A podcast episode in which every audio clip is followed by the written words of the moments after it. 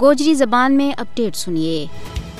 بھارت کے زیر تسلط جموں کشمیر ماں غاصب حکومت کو ظلم و جبر، قہر سامانی، قتل و غارت گری املاک کی تباہی۔ چھاپا محاصرہ اور عزتوں کی پامالی بدستور جاری ہے۔ اونتے بھارتی غاصب حکومت نے ایس آئی اے اور این آئی اے جیسی خوفناک ایجنسیاں کی ایک ایسی کھیپ تیار کی ہے جڑی ریاست کا چپا چپا ور پھیل چکی ہے۔ اور وہ روزانہ کی بنیاد پر بے گناہ لوکاں کا کاراں ور چھاپا مار کے کاراں کی پان توڑ اور مکینہ نہ ہراساں کر رہا ہے تلاشی کے بہانے لوگوں کی تزلیل و تحقیر کی جا رہی ہے۔ اور بے گناہ لوگوں نہ شک کی بنیاد پر گرفتار کر کے پس دیوار زندہ کیو جا رہے ہے حریت رہنماوا انسانی حقوق کا محافظہ وکلا اساتذہ اور صافیاں کی ایک بڑی تعداد نہ گرفتاری تو بعد کشمیر اور بھارت کی جیلوں میں پابند سلاسل کیے ہوا ہے حتیٰ کہ علماء کرام نہ بھی گرفتار کر لیے گئے ہے جڑا اسلام کی پاک تعلیم کا نور تو لوکاں نہ منور کریں تھا۔ بھارت خوفناک ایجنسیاں، این آئی اے اور ایس آئی اے نہ کشمیریہ نہ دبان واسطے ایک ہتھیار کا طور پر استعمال کر رہے ہے فسطائی مودی حکومت عدلیہ نہ بھی کشمیری آزادی پسندہ نہ خوفزدہ کرنے واسطے استعمال کر رہی ہے۔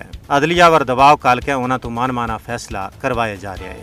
صحافت تے کشمیر میں جرم ہی بن گیا ہے۔ صافیہ نہ خبروں کا حصول میں رکاوٹ تو علاوہ طرح طرح کا مصائب کو سامنا ہے۔ صافیہ نہ جھوٹا مقدمات میں پھنسائے جا رہی ہے مودی حکومت غیر قانونی حراست نہ طول دینے واسطے سخت قوانین کو استعمال جاری رکھی ہوئی ہے۔ ان چھاپاں اور معاشرہ کو مقصد ان لوگوں نہ ڈرانوں تمکانوں اور خوفزدہ کرنا ہے۔ جڑا بی جے پی کا غیر قانونی اقدامات کی مخالفت کریں۔ تجزیہ نگاراں کو کہنا ہے کہ ان تعدیبی حرباں کے نال آزادی پسندہ نہ خوفزدہ نہیں کیو جا سکتو۔ کشمیری قوم شعوری طور پر اپنا کاز کے نال وابستہ ہے۔